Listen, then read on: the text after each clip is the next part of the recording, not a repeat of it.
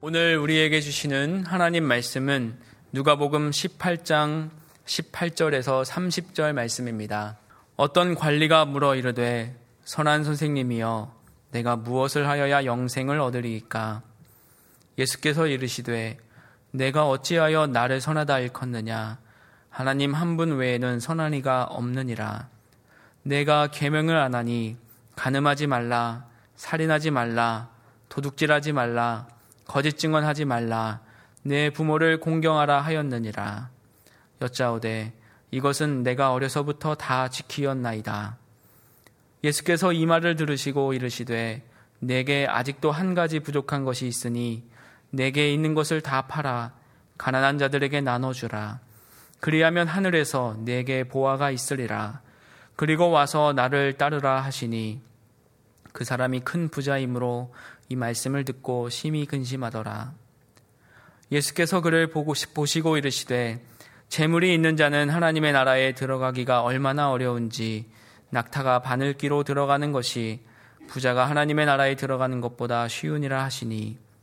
듣는 자들이 이르되 그런즉 누가 구원을 얻을 수 있나이까? 이르시되 무릇 사람이 할 수 없는 것을 하나님은 하실 수 있느니라. 베드로가 여짜오되 보옵소서 우리가 우리의 것을 다 버리고 주를 따랐나이다. 이르시되 내가 진실로 너희에게 이르노니 하나님의 나라를 위하여 집이나 아내나 형제나 부모나 자녀를 버린 자는 현세의 여러 배를 받고 내세의 영생을 받지 못할 자가 없느니라 하시니라. 아멘. 오늘 본문의 말씀을 묵상하는데 과거 약 30여 년 전에 인기가 있었던 내 인생은 나의 것이라는 노래가 생각났습니다. 그 노래의 1절 가사가 이러합니다. 내 인생은 나의 것, 내 인생은 나의 것, 그냥 나에게 맡겨주세요. 내 인생은 나의 것, 내 인생은 나의 것, 나는 모든 것 책임질 수 있어요. 사랑하는 부모님, 부모님은 나에게 너무도 많은 것을 원하셨어요. 때로는 감당하기 어려웠지만 따라야 했었지요. 가지 말라는 곳엔 가지 않았고 하지 말라는 일은 삼가했기에 언제나 나는 얌전하다고 칭찬받는 아이였지요. 그것이 기쁘셨나요? 화초처럼 기르시면서 부모님의 뜻대로 된다고 생각하셨나요? 그러나 이젠 말하겠어요. 부모님은 사랑을 다 주셨지만 나는 아직도 아쉬워하는데 이렇게 그늘진 나의 마음을 그냥 버려두지 마세요. 내 인생은 나의 것, 내 인생은 나의 것, 그냥 나에게 맡겨주세요. 내 인생은 나의 것, 내 인생은 나의 것, 나는 모든 것 책임질 수 있어요. 부모의 역할은 자녀의 바른 성장에 굉장히 중요합니다. 자녀가 아주 어릴 때의 부모의 역할은 좋은 양육자여야 합니다. 이때 자녀가 부모의 사랑과 돌봄을 전폭적으로 받아야 폭넓은 인격의 소유자가 됩니다. 자녀가 유년기에 접어들면 부모는 자녀에게 좋은 훈련자이어야 합니다. 자녀는 부모의 말을 들으며 성장하지 않고 부모의 삶을 보면서 성장합니다. 특히 부모의 뒷모습을 보고 성장합니다. 그래서 이때 부모가 바른 본을 보이는 삶을 사는 것이 그 어느 시기보다도 중요합니다. 자녀가 청소년기에 이르면 부모는 자녀에게 좋은 상담자이어야 합니다. 부모의 생각을 자녀에게 강요하는 것이 아니라 자녀의 생각과 계획을 충분히 들어야 합니다. 때로는 그 내용이 잘 받아들여지지 않을지라도 잘 들어주어야 합니다. 그리고 자녀가 청년기가 되면 그때부터 부모와 자녀는 인생의 동반자가 되어야 합니다. 그런 과정을 통해서 자녀는 성장해 갈 뿐만 아니라 부모도 자녀와 함께 성숙해 갑니다. 하지만 아무리 뛰어난 부모라고 할지라도 부모가 자녀의 모든 인생에 개입하고 또 모든 일에 정답을 제시할 수는 없습니다. 왜냐하면 부모 역시 한계를 가진 존재이기 때문이기도 하고 또한 자녀가 부모를 통해서 이 땅에 오기는 했지만 하나님께서는 이 땅에 있는 모든 사람들을 모두 서로 다르게 창조하셨기 때문입니다. 우리는 모두 각자의 인생길을 걸어갑니다. 어떤 사람이 걸어간 길은 다른 사람들에게 디딤돌이 되기도 하고 이정표가 되기도 하여서 그 인생 전체가 진면 교사로 남기도 합니다. 또 반대로 어떤 사람이 걸어간 길은 다른 사람들에게 걸림돌이 되기도 하고 가위표처럼 여겨지기도 하여서 그 인생 전체가 반면 교사로 남기도 합니다. 그러나 우리가 아무리 의미 있는 삶을 산다고 할지라도 또 아무리 가치 있는 인생길을 걸을지라도 영원한 생명을 얻는 것은 사람의 노력과 능력만으로 불가능합니다. 오늘 본문에는 영원한 생명의 문제를 스스로의 능력으로 해결할 수 있을 것이라고 착각하는 한 사람을 소개합니다. 이 말씀은 공간복음, 즉 마태, 마가, 누가복음에 모두 다 기록되어 있습니다. 한 사람이 예수님을 찾아왔는데 그가 어떤 사람이었는지를 18절 상반절이 이렇게 증거합니다. 어떤 관리가 물어 이르되 본문에 등장하는 사람은 관리이었다고 밝히고 있습니다. 관리라는 단어가 헬라어로 아르콘인데 이 단어는 성경에서 통치자, 우두머리, 지도자 등으로 번역되는 말입니다. 그래서 회당장, 바리새인의 지도자, 니고데모를 지칭하는 유대인 지도자, 집권자가 모두 아르콘입니다. 뿐만 아니라 요한계시록에 예수님을 땅의 임금들의 머리라고 표현하는데 머리 또한 아르콘입니다. 그래서 이 사람은 당시 대제사장과 70명으로 구성된 산해드린 공회, 우리나라로 하면 국회의 구성원 중에 한 사람이었던 것으로 여겨집니다. 그런데 마태복음에는 이 사람에 대해서 이렇게 묘사합니다. 그 청년이 이르되 그 청년이 재물이 많으므로 그러니까 이 사람은 높은 관직에 있는 사람이었을 뿐만 아니라 청년이었습니다. 옛 선현들은 인생을 불행하게 만드는 일이 몇 가지 있는데 그 중에 하나가 소년 등과 젊은 나이에 과거에 급제해서 출세하는 것이라고 했습니다. 지금은 조금이라도 더 이른 나이에 성공하고 싶어 합니다. 또한 그런 사람은 언론과 방송 등 미디어에서 조명하여 주어서 사람들이 모델로 삼고 싶어 합니다. 하지만 소년 등과가 그 사람을 계속 성공된 인생으로 이끌어갈지 반대로 더 빨리 몰락의 길로 과속하게 만들지는 알지 못합니다. 그런데 이 사람이 청년인데 그 청년을 표현하는 것이 지소사의 형태로 되어 있습니다. 강아지, 송아지, 망아지는 각각 개, 소, 말의 지소사 형태입니다. 또한 바이올린은 비올라의 지소사 형태입니다.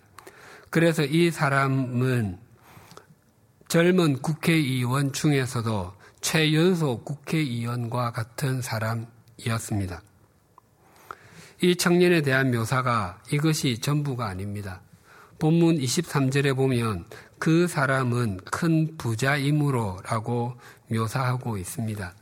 여기에 여기에서 큰이라는 단어의 문자적인 의미는 지나치게 많은 감당할 수 없을 정도로 많은입니다. 그러니까 이 청년은 단지 넉넉한 가정의 사람 정도가 아니라 지나칠 정도로 부를 가진 사람이었습니다. 부모로부터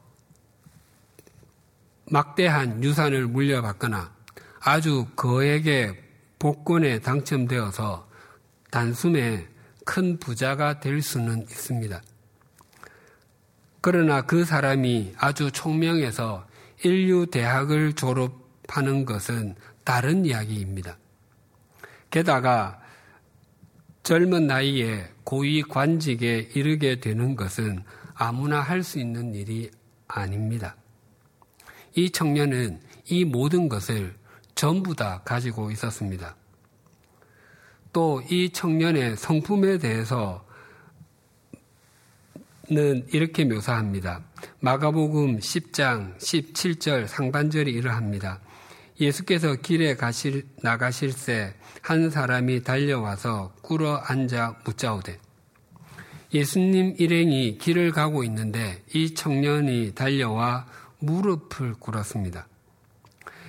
예수님은 하나님의 아들이셨음에도 불구하고 당시 가장 가난한 계층 중의 하나인 목수의 아들로 태어나셨습니다.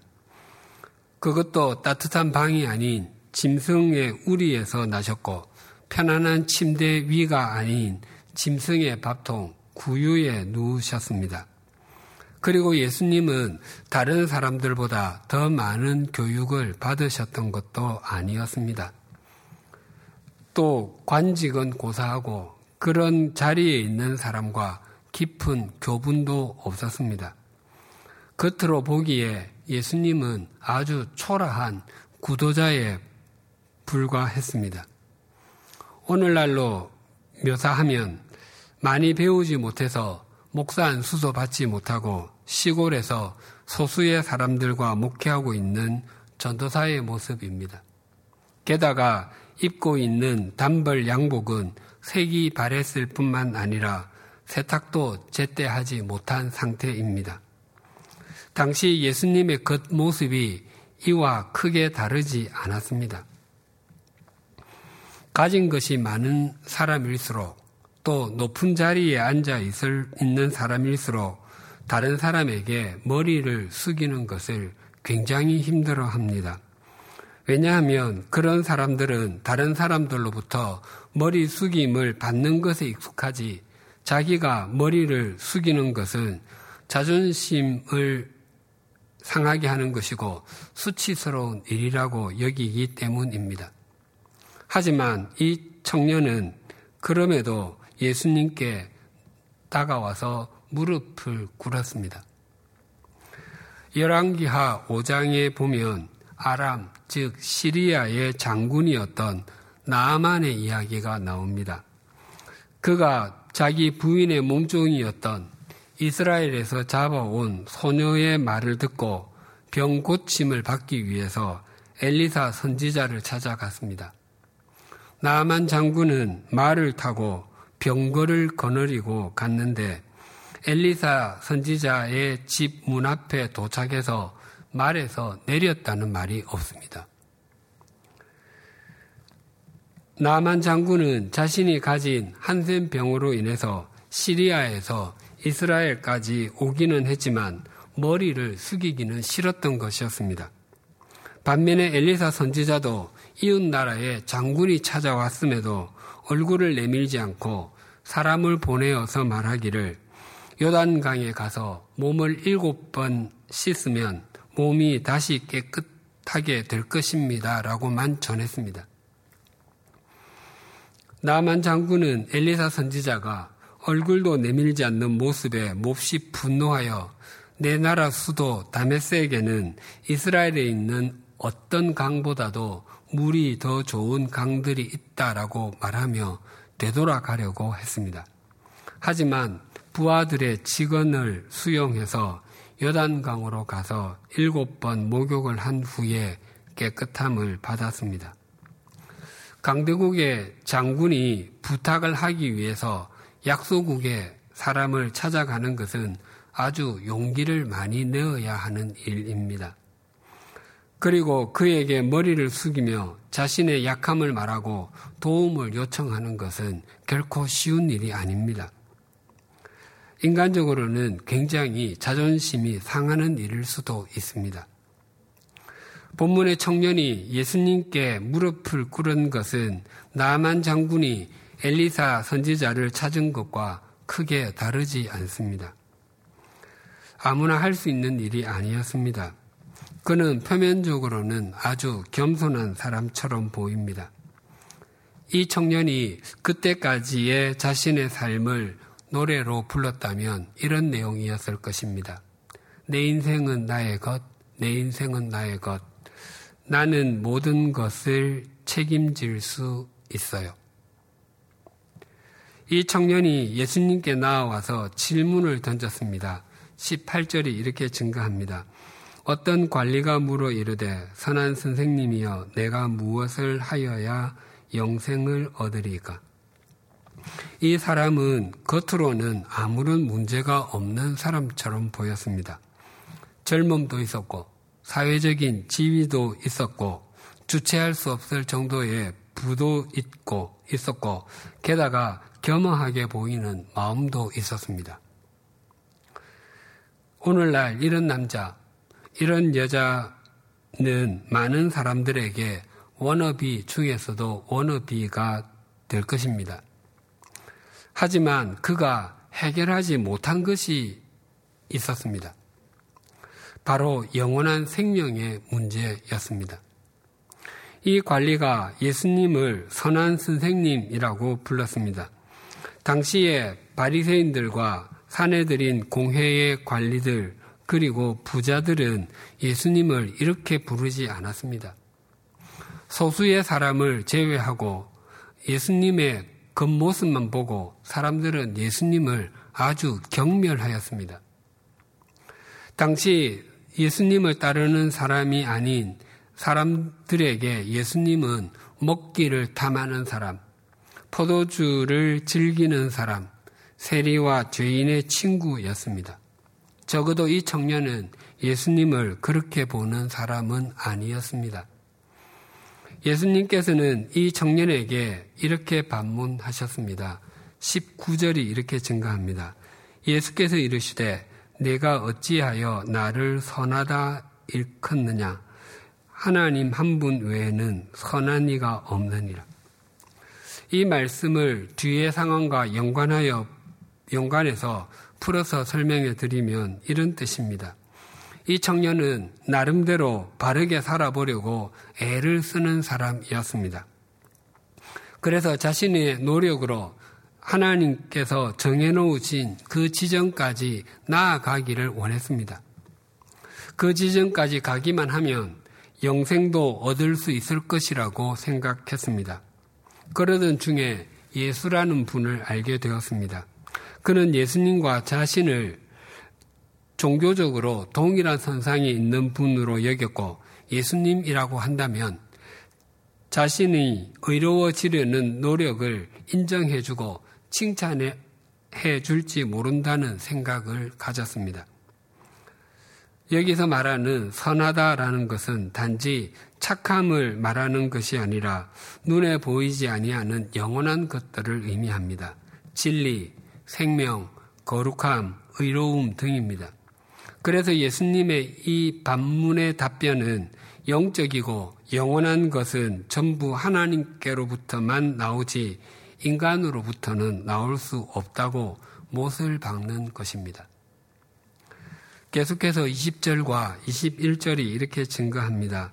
내가 계명을 안 하니 간음하지 말라, 살인하지 말라, 도둑질하지 말라, 거짓 정은 증언하지 말라, 내 부모를 공경하라 하였느니라. 여짜오되 이것은 내가 어려서부터 다 지키었나이다. 이 계명들은 십계명 중에서 일곱 번째, 여섯 번째, 여덟 번째, 아홉 번째, 그리고 다섯 번째 계명입니다. 즉, 오, 제 5, 5계명부터 제 9계명까지입니다. 십계명을 양분하면 첫 번째에서 네 번째까지의 계명은 하나님에 대한 계명이고 다섯 번째에서 열 번째의 계명은 사람에 대한 계명입니다. 유대인들은 하나님에 대한 계명 지키는 것을 아주 중요하게 생각했습니다. 여섯 살이 되면 율법 공부를 시작할 정도였습니다. 그래서 예수님께서 사람에 대한 계명을 말씀하신 것은 이 청년이 하나님에 대한 계명은 사람에 대한 계명보다 더 열심히 지키려고 했기 때문이었을 것입니다. 이 청년은 사람에 대한 계명도 어려서부터 자신 있게 지켰다고 자신 있게 말했습니다. 마태복음에 보면 여기 한 걸음 더 나아가 이 청년이 이런 계명들은 어렸을 때부터 다 지켰는데 아직도 무엇이 부족합니까? 라고 자신 있게 말했습니다. 이 청년이 가지고 있는 영생관을 노래로 표현하면 이렇게 부를 것입니다. 내 영생은 나의 것, 내 영생은 나의 것, 나는 모든 것 책임질 수 있어요. 만약 예수님께서 10계명 중에서 사람에 대한 관한 계명들을 어려서부터 다 지켰다고 자신하는 이 사람에게 이 계명들을 풀어서 다시 질문하셨거나 산상수훈의 표현으로 바꾸어서 다시 물으셨다면 그의 답변은 달라졌을 것입니다. 네가 가늠하지 말라는 계명을 지켰다고 말하는데 음욕을 품고 여자를 보는 것은 이미 가늠한 것과 같은데 너는 그런 적이 한 번도 없느냐? 내가 살인하지 말라는 계명을 지켰다고 말하는데 형제에게 노하거나 어리석고 멍청한 놈이라고 비아냥거리는 것은 곧 그 사람을 죽이는 것과 같고 그런 사람은 지옥불로 들어가게 되는데 너는 그런 적이 한 번도 없느냐?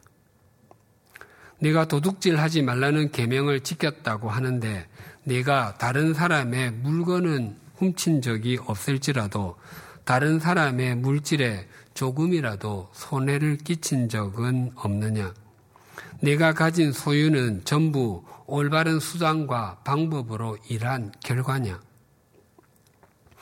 거짓 증언하지 말라는 계명을 지켰다고 하는데 정말 지금까지 거짓말 한 적이 단 한 번도 없느냐?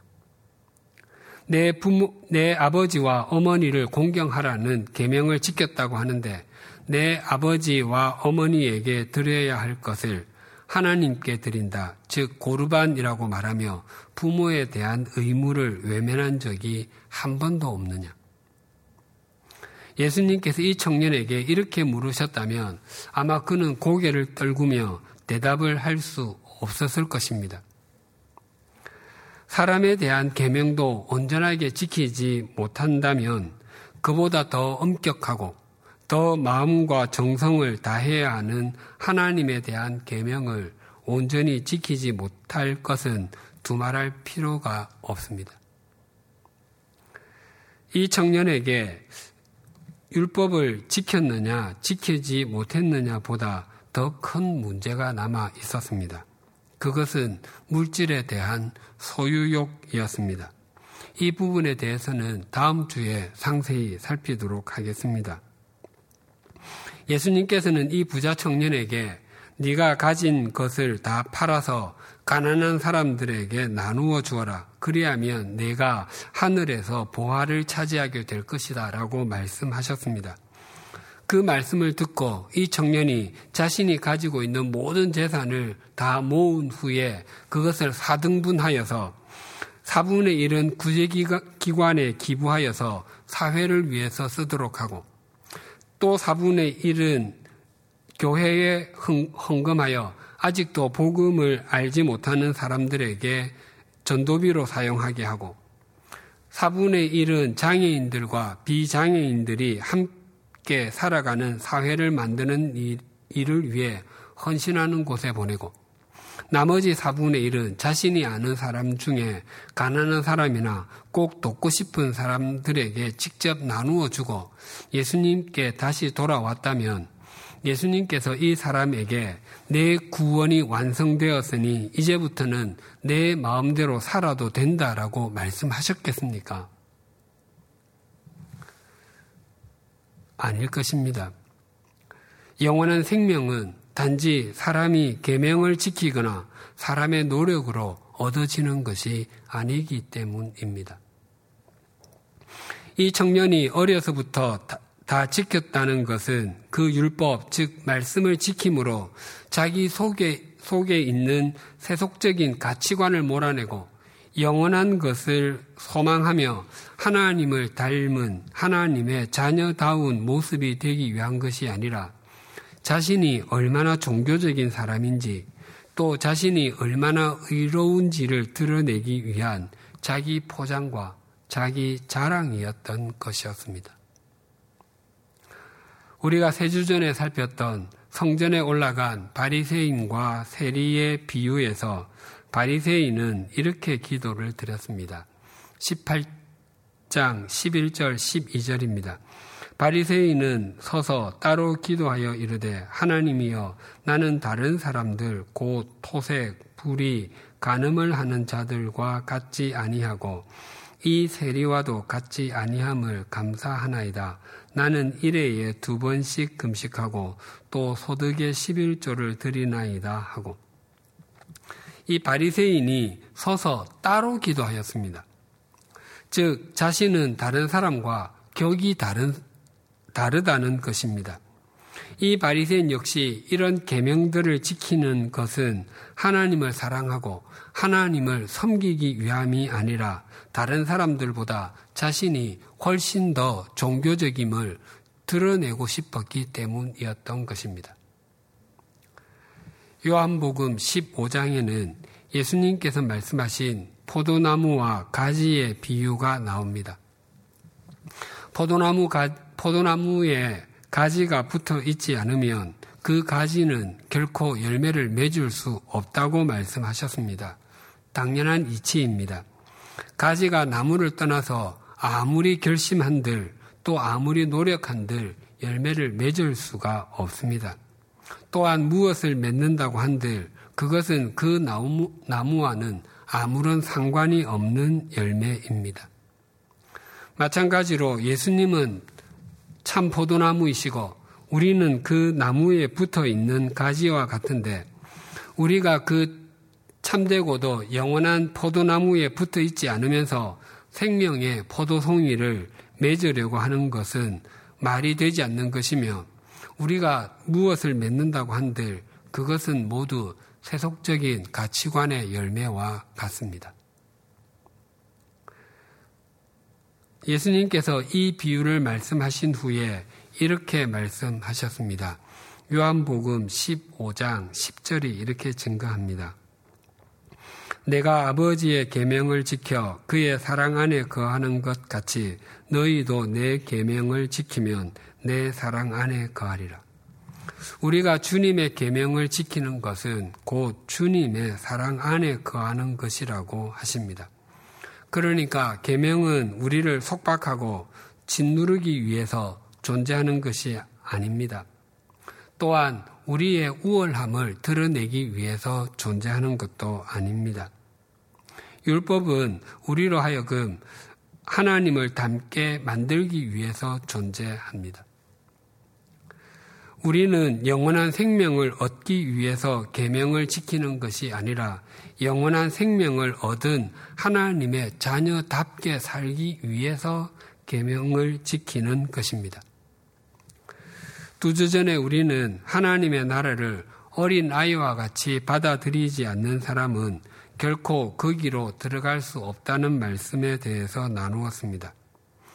어린 아기의 생명이 절대적으로 그 부모에게 달려 있고 어린 아기가 100% 부모를 의존하듯이 하나님께 자신의 인생을 온전히 의탁하지 않는 사람은 하나님의 나라에 들어갈 수 없다고 말씀드렸습니다. 예수님과의 대화에 나타난 이 부자 청년도 마찬가지입니다. 그는 자신의 노력, 자신의 그 율법 지킴을 통해서 영원한 생명에 이룰 수 있을 것이라고 착각했던 것입니다. 우리는 대부분 이 부자 청년과 같이 율법을 지키는 것을 통해서 또 자신의 능력과 노력으로 영원한 생명에 이르려고 하지 않습니다. 영원한 생명은 하나님께서 주시는 선물이지 우리가 노력해서 얻는 결과물이 아님을 믿고 또한 알기 때문입니다. 그러나 우리의 문제는 우리가 우리를 신뢰하지 않고 주님을 신뢰함으로 하나님의 나라를 받게 된다고 믿는 그 틀은 올바른데 그 내용물을 세속적인 가치관의 것으로 채우려고 한다는 것입니다. 우리가 우리의 속을 세속적인 가치관으로 채우려고 하면 하나님의 자녀됨이 결코 드러나지 않습니다. 또 그리스도의 향기도 나지 않습니다. 그러나 우리의 속을 진리와 생명의 말씀으로 채우면 채울수록 하나님의 자녀다운 자녀로 가꾸어질 것이고 우리의 삶을 통해서 생명의 향기가 진동하게 될 것입니다. 우리 우리 모두의 살, 사랑 우리 모두의 삶의 자리에서 오직 하나님만을 우리의 힘으로 삼으며 하나님의 자녀다운 삶을 살기 위해서 또 그리스도의 향기를 풍기는 삶을 살아내기 위해서 우리 모두 그리스도의 말씀을 지키는 사람이 되십시다. 그것이 우리를 자랑하기 위함이거나 세상에서 좋아 보이는 것들을 더 많이 차지하고 더 많이 누리기 위함이 아니라 영원한 생명을 받은 하나님의 자녀로서 마땅히 해야 하는 것임을 잊지 마십시다. 그리고 이렇게 노래하십시다. 내 영생은 하나님께로부터 온 것, 내 영생은 하나님께로부터 온 것, 나의 이 땅에서의 삶과 죽음 이후를 책임져 주세요. 기도드리시겠습니다.